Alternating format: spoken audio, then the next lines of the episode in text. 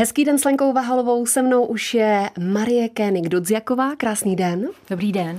Spisovatelka, ilustrátorka. Taky máte ráda, nebo nevím, jestli máte ráda, ale rozhodně jste odbornicí na kyberpunk, říkám to správně. Ano. A na tělesné modifikace. Je to tak. Takže taková jako široce rozkročená. Tady máme vaše krásné knížky a já začnu asi spisovatelkou, protože jsem koukala na Peče Kuče Night a tam jste říkala, že přesně nevíte, kdy nastane ten moment, kdy je člověk spisovatelem. A když koukám na tu sbírku a ještě tady nejsou všechny, tak mám pocit, že už to nastalo, nebo? Já doufám, že ano. A myslím si, že to spisovatelství je do určitý míry otázka toho, kdy si to člověk sám připustí. Protože já jsem vždycky chtěla být spisovatelkou a vlastně pak, kdy teda vlastně můžu považovat ten svůj sen za naplněný, tak doufám, že už můžu. A co se týká ilustrací, tak eh, někde jste uváděná jako ilustrátorka a někde jako výtvarnice. Jaký v tom cítíte rozdíl? Já to vnímám tak, že výtvarník je člověk, který se věnuje víc, eh, vícero výtvarným Technikám. technikám nebo disciplínám mm. a ilustrace je jedna z těchto těch technik. Takže vědete ilustrace. Ano.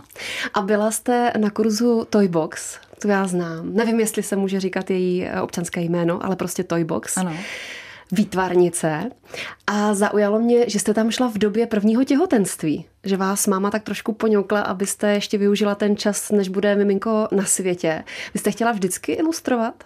Ne, to byla věc, která mě tak napadla, že v tu dobu byl vypsaný ten kurz a já jsem si říkala, tak to je zajímavý, zajímá mě Toybox a uh, ráda bych ji poznala a ráda bych viděla, jakým způsobem pracuje a tak jsem se přihlásila na ten kurz, takže to vlastně byla náhoda.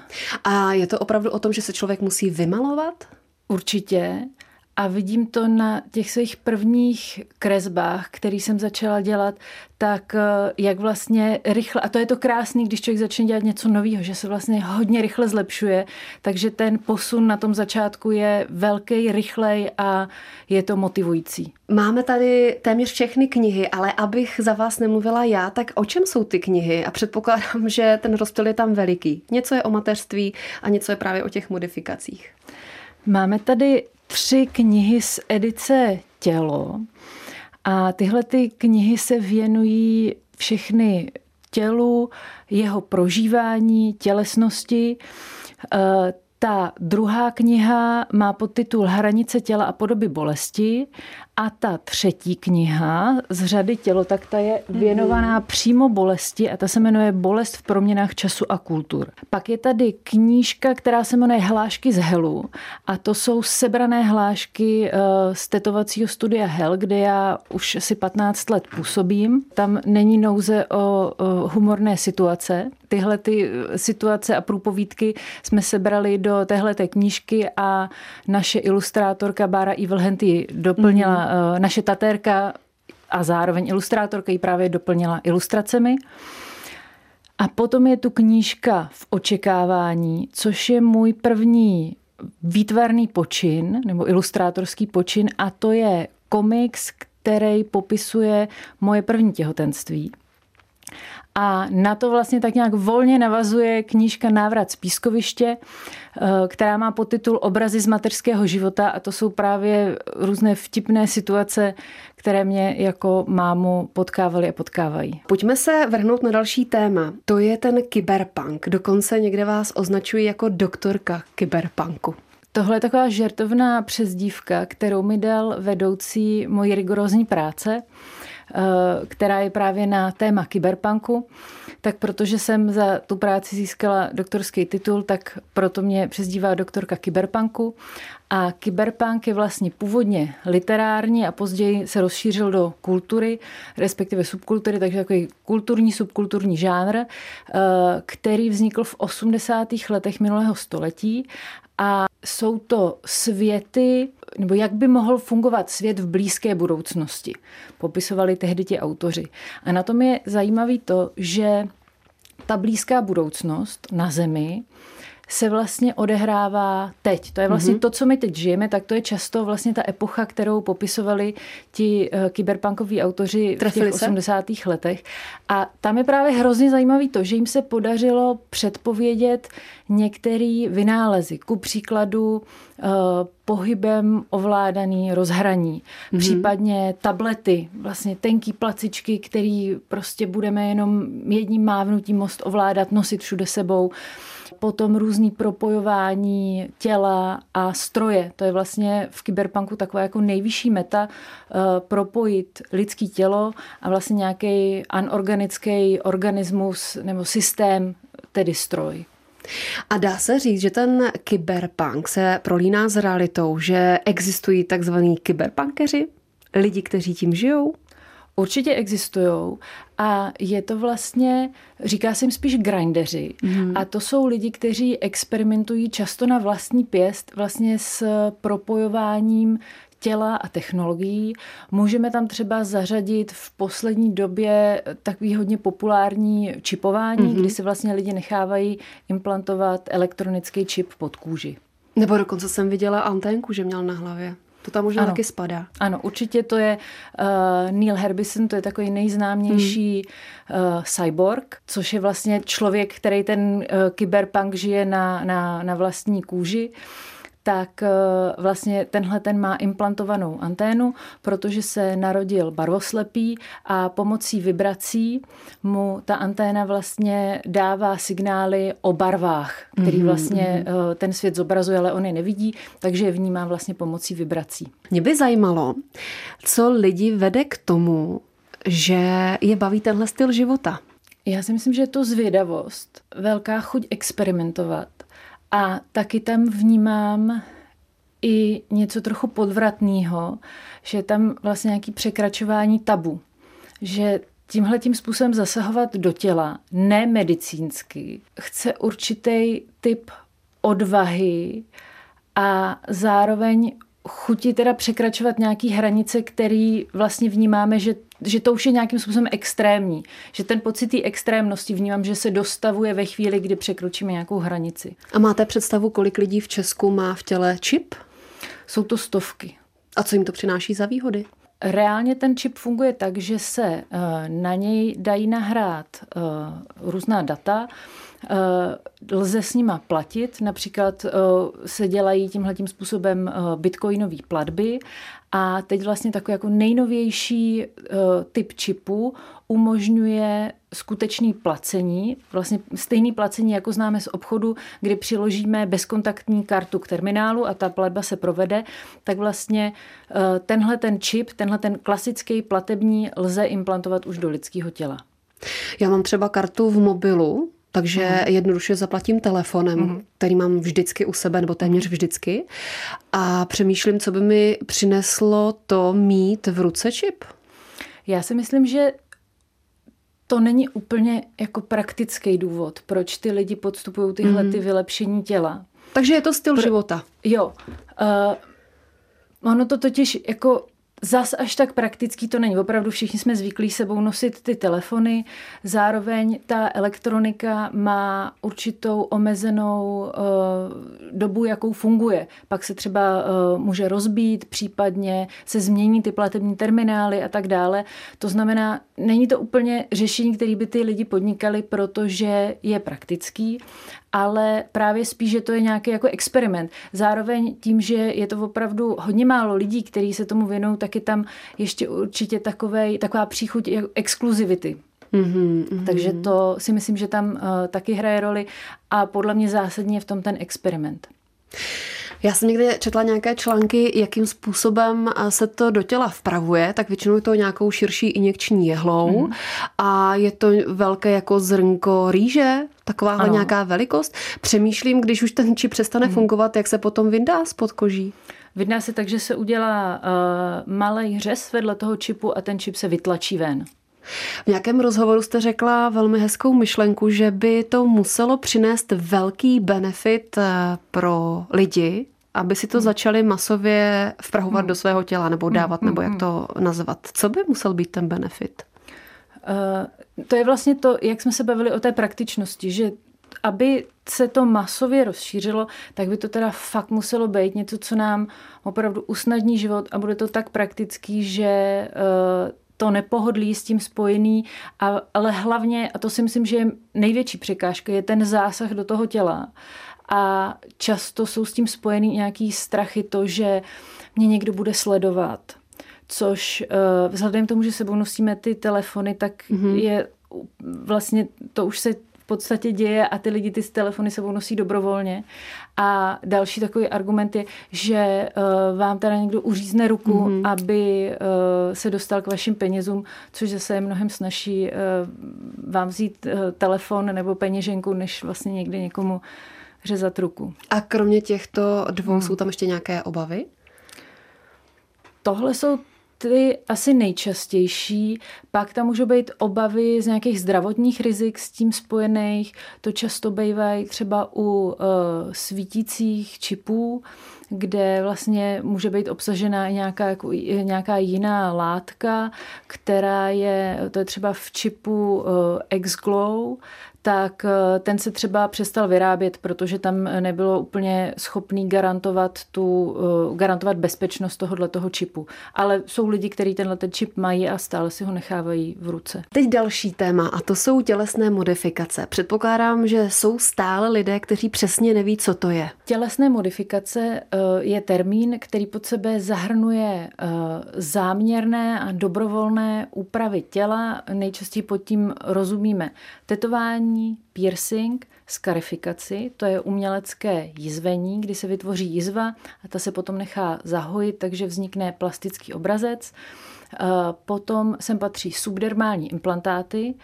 což eh, nejčastěji známe jako takové ty rohy na čele, mm-hmm. ale jsou to implantáty, které se dají umístit na eh, různá místa na těle a nemají jenom tvar rohu, Potom jsou to ještě transdermální implantáty, to jsou implantáty, které jsou částečně v těle a částečně eh, vykukují ven. Potom to můžou být ještě eh, například eh, třeba rekonstrukce uší, to, se, to jsou vlastně, když se jednu dobu bylo hodně módní si roztahovat ušní lalučky, mm-hmm. tak v tuhle tu chvíli se zase změnil ten trend. Mm-hmm. Hodně lidí přichází s tím, že by chtěli ty lalučky vrátit zase do původní podoby. To? Jde to, v podstatě se uřízne ta přebytečná kůže a ten laluček se, se šije. Mm-hmm. A Ale ještě za... řezání jazyka, že jo? Rozříznutí ano, jazyka. Ano, a uh, to je split jazyka a potom ještě třeba ear pointing, to je známé spíš jako elfí uši, to znamená, že se upraví tvar ucha, to znamená té horní chrupavky, že připomínají ten elegantní elfí tvar. A kam spadá to věšení na háky? A věšení na háky sem taky patří, ale to je vlastně uh, spíš tělesný rituál, protože z těchto těch všech předchozích modifikací, které jsem vyjmenovala, tak vlastně vám zbyde nějaká viditelná věc, kterou uh, na sobě nosíte, nějaké zkrášlení. Což po věšení na háky vlastně uh, nezbyde, respektive zůstanou vám uh, jenom takové jízvičky, které jsou ale velmi málo patrné. To znamená, nedělá se to kvůli tomu, jak vypadá ten výsledek po tom propíchnutí, ale je to rituál, kdy jde o ten samotný prožitek při tom věšení na háky. A vy to máte za sebou? Ano. A bolí to hodně? Bolí to hodně, a nebo respektive zažila jsem věšení na háky, který bolelo opravdu hodně a mhm. zažila jsem věšení na háky, že jsem byla hodně překvapená tím, jak to nebolí. Opravdu hodně, a i když to bylo stejné místo, tak na tom jde vidět, jak strašně moc záleží na tom, eh, jak se člověk cítí, jaký je vlastně ten jeho eh, mindset, to nastavení eh, myšlenkový, se kterým do toho jde, nebo spíš než myšlenkový, možná celkově psychický a připravenost na tenhle ten zážitek. A nejčastěji se propichují záda nebo ještě jiná místa?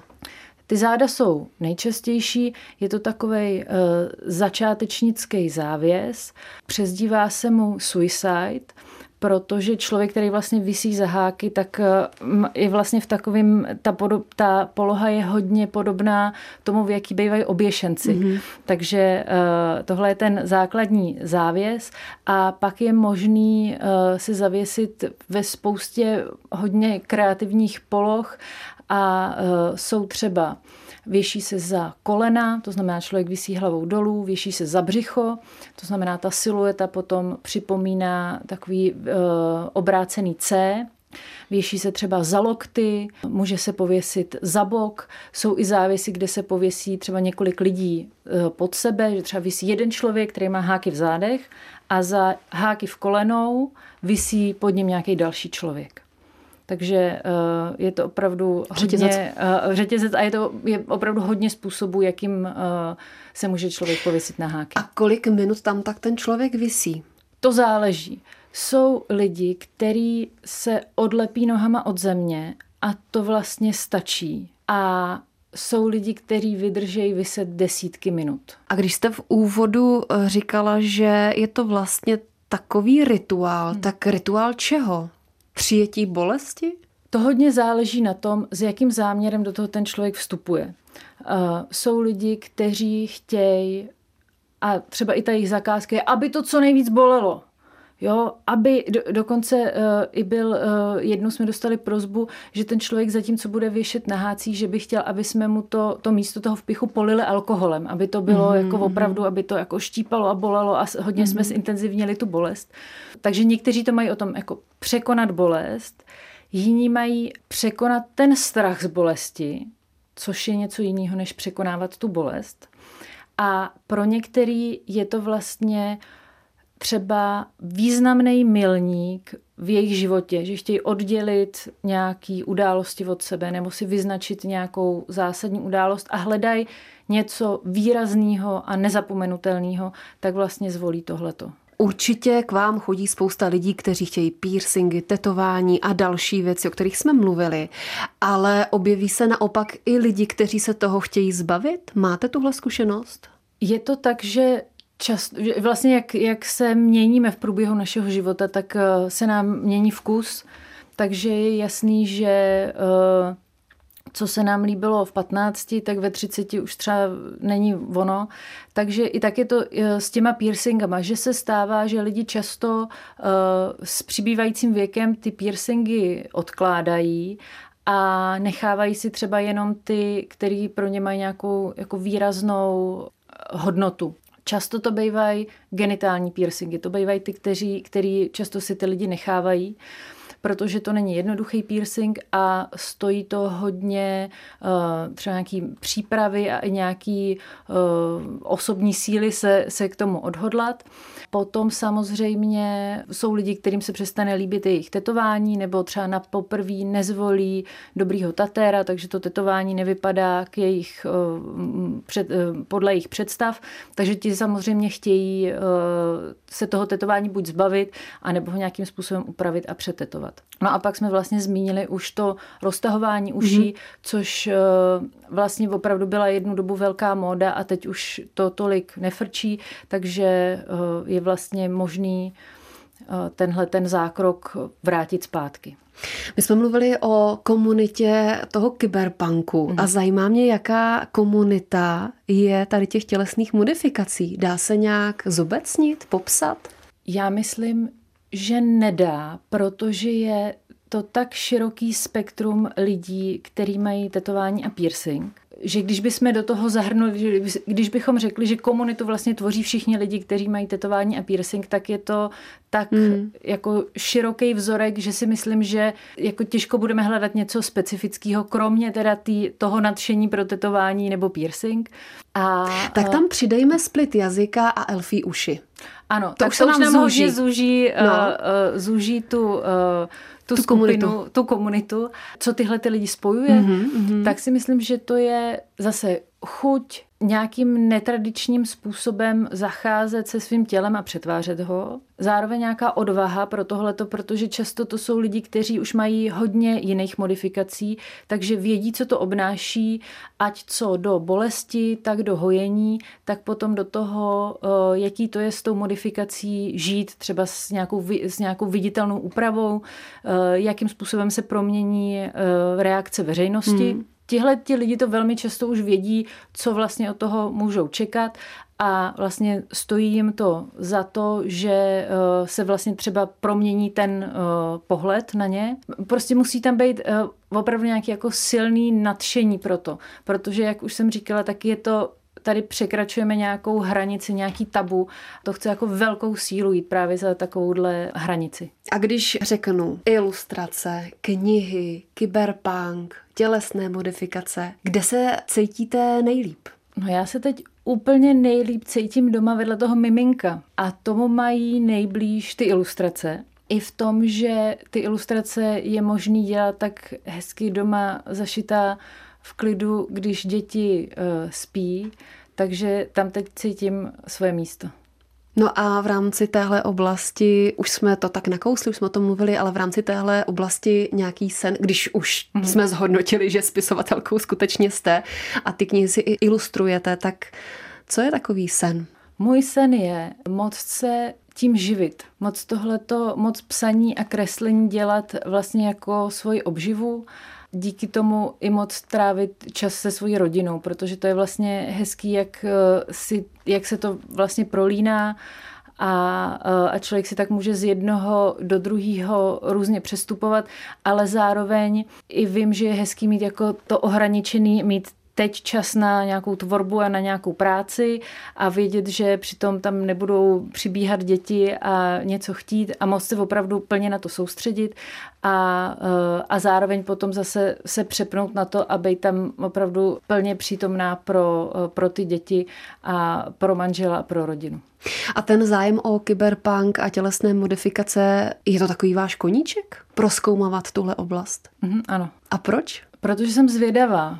Mě vlastně k tomu zájmu o tělesné modifikace přivedlo to, že jsem chtěla, měla jsem totiž ve škole za úkol nafotit reportáž.